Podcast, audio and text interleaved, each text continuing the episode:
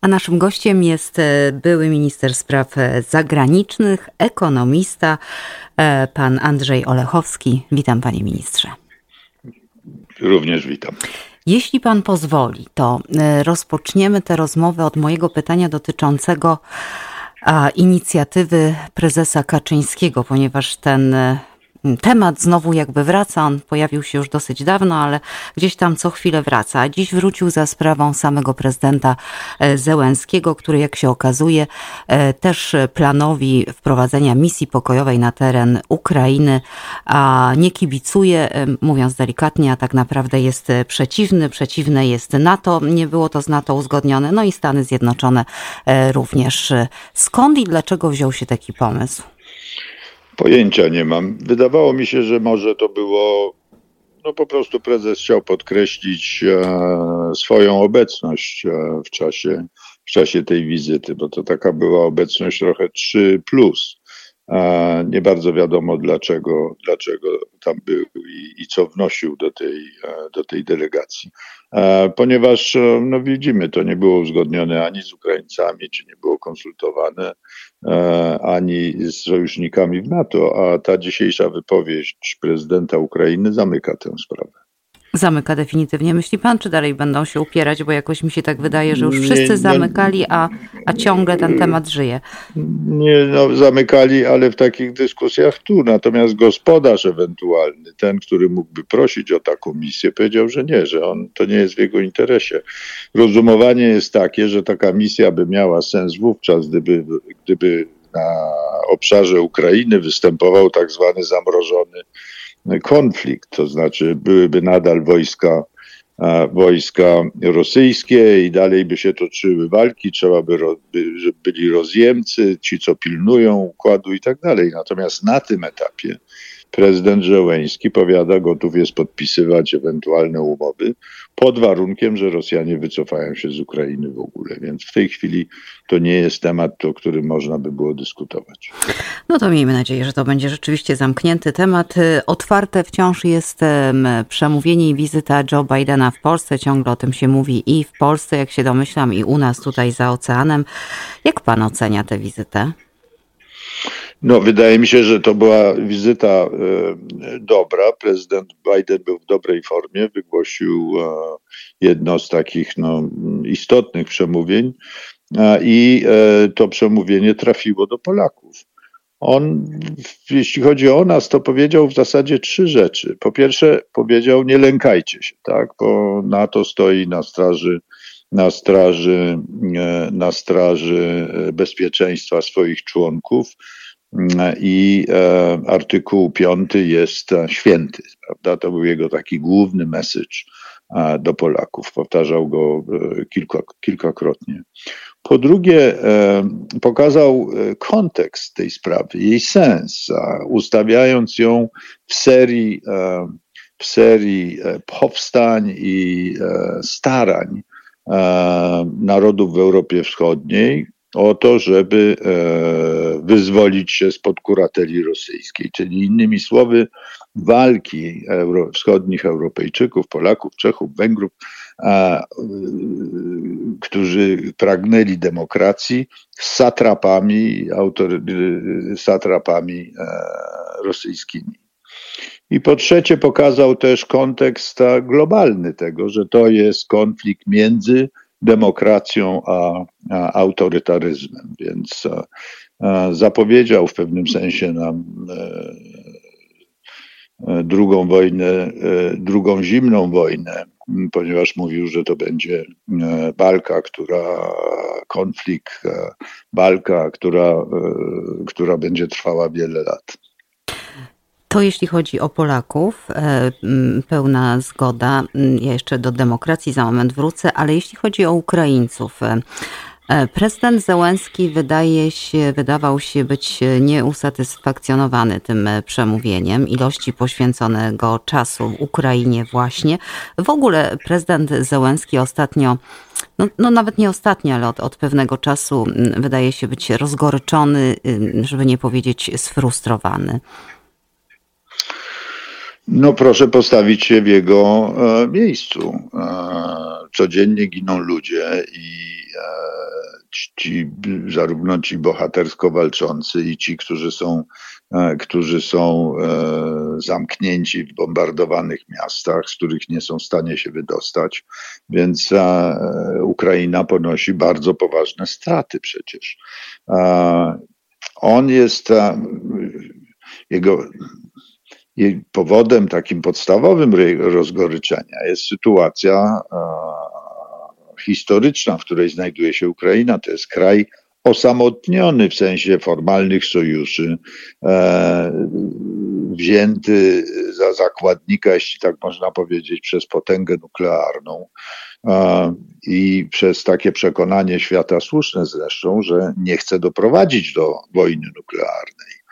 Więc e, w tej sytuacji on e, nie może być ani optymistyczny, ani wdzięczny, ani, ani zadowolony ze swojej sytuacji, ale e, również trzeba powiedzieć, że on wspaniale wykorzystuje to, co jest, co jest taką charakterystyką naszych czasów, to znaczy możliwość wykorzystania całej takiej przestrzeni publicznej poprzez E, wszystkie, poprzez tak mnogie środki komunikacji, jakie w tej chwili mamy. Więc on, on działa i w tych wszystkich, uh, używa wszystkich tych mediów społecznościowych i przemówień i, i, trzeba powiedzieć, że robi to wspaniale, więc on, on, on, on, uh, on jak gdyby postawił sprawę Ukrainy E, czy wniósł sprawę Ukrainy do domów po prostu, nie tylko do oficjalnych kręgów, czy takich e, poważnych pism, czy tylko nawet doniesień z frontu, tylko ludzie, ludzie go po prostu widzą, słyszą i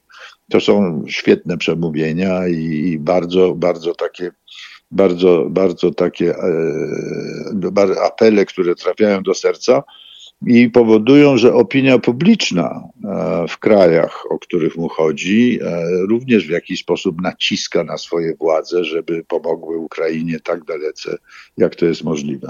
A czy myśli pan, panie ministrze, bo ja muszę się przyznać, że ja ciągle z taką nadzieją, słuchając e, pana prezydenta Załęskiego, rzeczywiście jego wspaniałych retorycznie przemówień i to, to zawsze sobie tak myślę, okej, okay, on ciągle prosi o więcej, no i dobrze, że prosi, bo, bo im więcej, tym tym lepiej, ale z drugiej strony e, ciągle mam taką nadzieję, że oni dostają więcej niż o tym się mówi i tak powinno być, bo uważam, że o tym powinno się jak najmniej mówić. Myśli pan, że jest taka możliwość, że, że tak to właśnie wygląda? Ja jestem przekonany, nie wytrwaliby tak długo i nie, nie, nie, nie zadawaliby tak dużych strat wojskom rosyjskim, gdyby dostawali mało. Mm.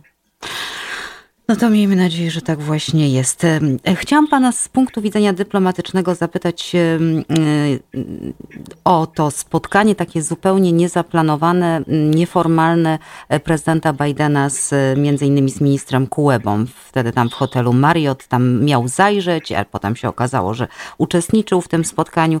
Co to oznacza w języku dyplomacji? No to symboliczne wsparcie. E, nie umiemy powiedzieć, e, co było przedmiotem tych rozmów i nie umiemy powiedzieć w żadnym wypadku, czy obecność prezydenta Bidena e, łączyła się z jakimiś decyzjami, czyli czy tam były decyzje, które wymagały jego, jego, jego obecności, czy tylko było to po prostu podkreślenie znaczenia, które on sam osobiście, wódz naczelny, przykłada do, do, do, do sprawy ukraińskiej. A Panie ministrze, jak pan, wiem, że to jest taka troszkę głupia sprawa, ale chciałabym o pana zdanie zapytać. Jak pan ocenia tą całą historię ze spóźnieniem się prezydenta Dudy na powitanie mm, prezydenta Bidena? Bo muszę panu powiedzieć, że nasze media zaniemiały. Wszystkie. Mm. Tu było takie bardzo dziwna sytuacja. Coś niesamowitego się dzieje. Tego typu komentarze e, na gorąco pojawiały się w telewizjach transmitujących no to jest, wie pan, jak idzie, to nic ciekawego, jak się potknął, to jest ciekawie, no, zwraca uwagę, ale to po prostu była, była wpadka. No. rzeczywiście zbieg okoliczności. Ja nie, nie przywiązuję do tego żadnej wagi. Można by powiedzieć, żeby wcześniej mógł, mógł przecież wcześniej polecieć, więc to by nie sprawiło. Nie sądzę, żeby kalendarz był aż tak napięty, no ale, ale się zdarzyło. No właśnie, mi to niestety pachnie taką trochę niedoróbką, bo, bo też jakoś ja zawsze jak do mnie przychodzą goście, staram się przygotować się znacznie wcześniej, a nie potem biegać w fartuchu jeszcze. No, no, no była już też u nas tragedia, która wynikała z takiego właśnie no. Notorycznego spóźniania się.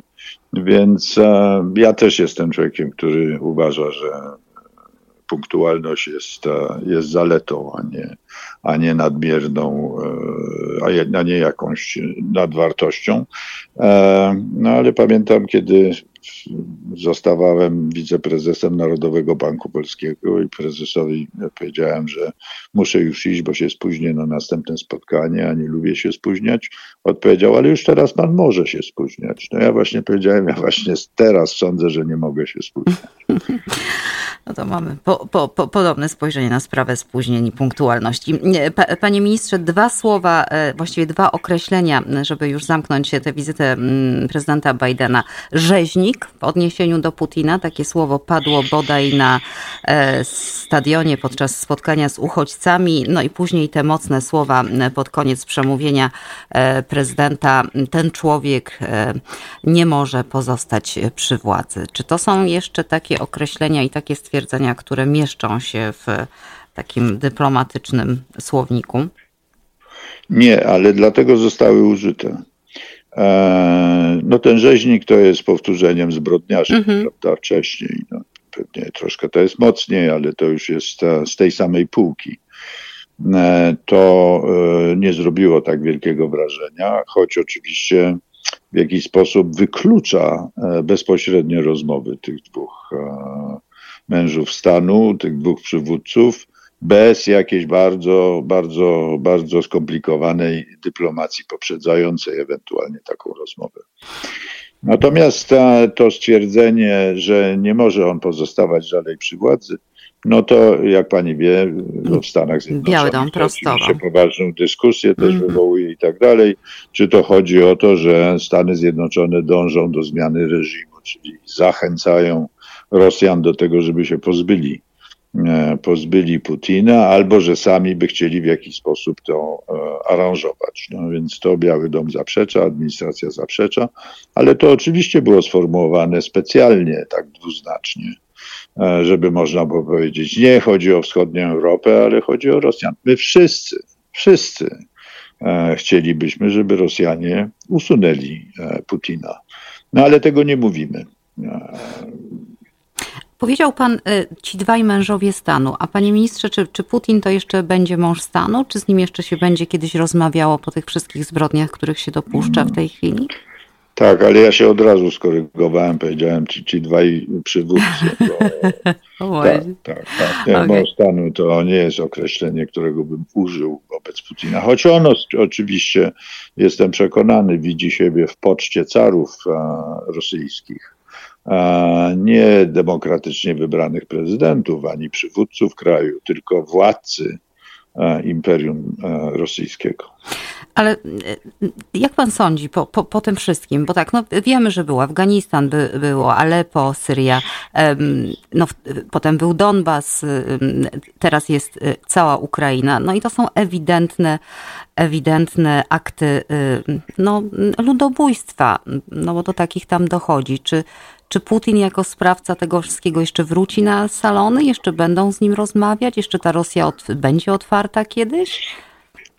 Nic w polityce nie jest wykluczone, jak wiadomo, ale ja sobie nie wyobrażam sytuacji, w której on wraca do światowej polityki jako, no, przecież Rosja była przez pewien czas w G8, prawda? E, zobaczymy, jak zostanie zakończona sprawa spotkania grupy G20, gdzie Stany Zjednoczone, prawda, e, wyszły z inicjatywą, żeby Rosję usunąć. E, zobaczymy, jak zareagują na to takie kraje jak Indie, Chiny, czy w związku z tym odbędzie się to spotkanie. Będziemy mieli test niedługo. Ale mm, trudno sobie wyobrazić w naszej części świata, czyli w tym świecie e, demokratycznym, żeby e, Władimir Putin był gościem, przed którym rozwija się czerwony dywan. Jeszcze na sekundę, pozostając przy przemówieniu Joe Bidena teraz w tym kontekście polskim, Jan Paweł II tymi słowami nie lękajcie się otworzył. Mm, później wspomnienie Solidarności, e, wspomnienie Lecha Wałęsy, no i bardzo dużo o demokracji, o wolności słowa. E, ja miałam takie wrażenie, że adresatem tych słów jest polski rząd. Bardzo zaawualowanych, takich nieotwartych, nie od razu pstryknięcie w nos. No ale te, te, te, te, te, te, ten kontekst wydawał mi się taki właśnie grożenie troszkę palcem. My widzimy, my wiemy, my, my nie zapomnieliśmy. Myśli pan, że, że tak to było, czy to moja wyobraźnia jest taka bujna? Nie, nie, na pewno tak to było. To na pewno była uwaga e, czyniona w tym kontekście. E, prezydentowi Bidenowi jest e, łatwo, czy też nawet łatwiej niż europejskim przywódcom robić taką uwagę, bo on uważa, że również amerykańska demokracja wymaga e, szczególnej w tej chwili dbałości i, i pewnych korekt, prawda, po doświadczeniu e, z prezydentem Trumpem i, i tą prawie że rewoltą E, ze stycznia e, ubiegłego roku. Więc e, to było, tam było jeszcze drugie napomnienie, które zauważyłem, to kiedy obaj prezydenci otwierali rozmowy plenarne między dwoma delegacjami, to prezydent Biden poświęcił takie dwa czy trzy zdania wymowne o tym, jak ważna jest w tej chwili jedność Europy. Europę to rozumie, pod, pod słowem Europa rozumie Unię Europejską. No a e, chcę powiedzieć, że takim zagrożeniem, chcę przypomnieć, że zagrożeniem dla tej jedności w tej chwili ścisłości Unii Europejskiej jest konflikt Polski z, z z prawem europejskim i z pozostałymi krajami, więc przypuszczam, że to było też przedmiotem e, prywatnej rozmowy prezydenta mm. z e, prezydentem Dudą. No ale widzi pan, co sobie z tego e, nasi rządzący robią. Dzisiaj mamy sytuację z sędzią Tuleją, który dostaje prawomocny, e, prawomocny wyrok, e, orzeczenie o tym, że jest dopuszczony do orzekania. Prezes sądu mówi, a takiego, a nie będzie pan orzekał i nie pozwala mu na to, także no. No, widzę oczywiście, ubolewam, ale zawsze byłem optymistą. Mam, mam, mam nadzieję, że, e, że, że, jednakże, że jednakże będą takie przebłyski, e, przebłyski e, odpowiedzialności za kraj, za, za, za historyczną, za za to, żeby, żeby przejść przez tą historyczną przeprawę możliwie bezpiecznie.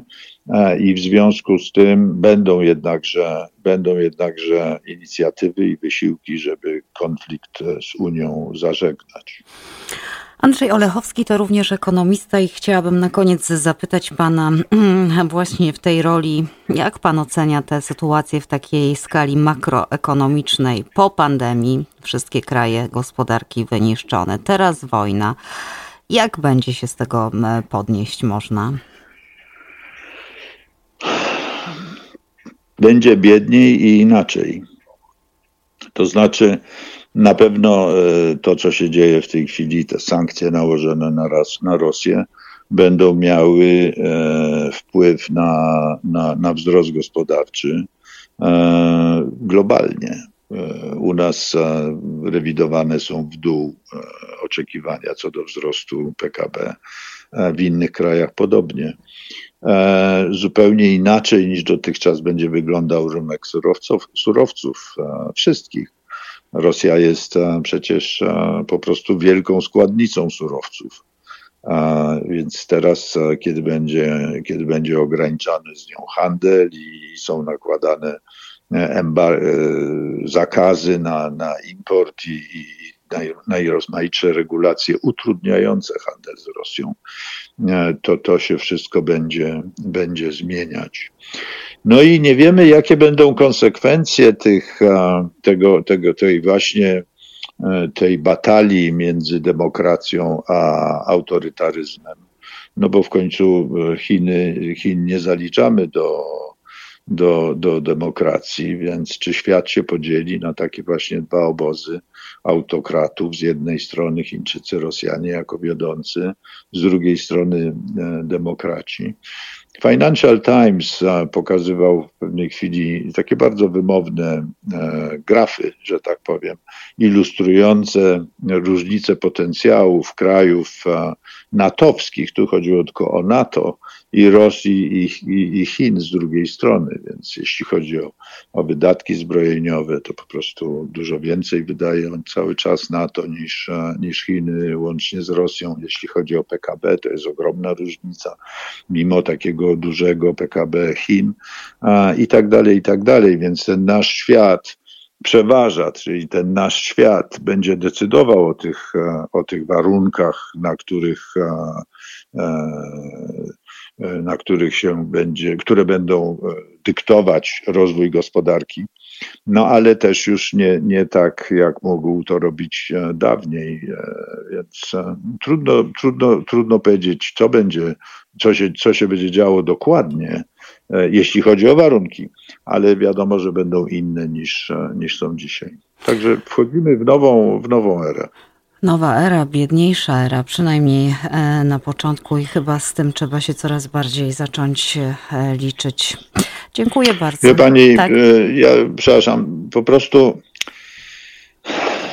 tak jak na początku kryzysu, kiedy, kiedy byłem pytany e, na początku tej wojny, jak to będzie, no dlaczego tego nie daje się natychmiast zakończyć i tak dalej. Ja mówiłem, ale nikt nikomu nie dał niepodległości za darmo.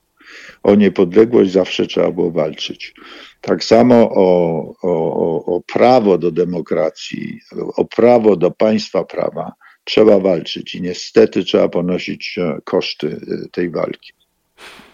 Dziękuję panu bardzo. Ja również. Andrzej Olechowski, ekonomista, kiedyś minister spraw zagranicznych, był naszym gościem. Dziękuję, do usłyszenia.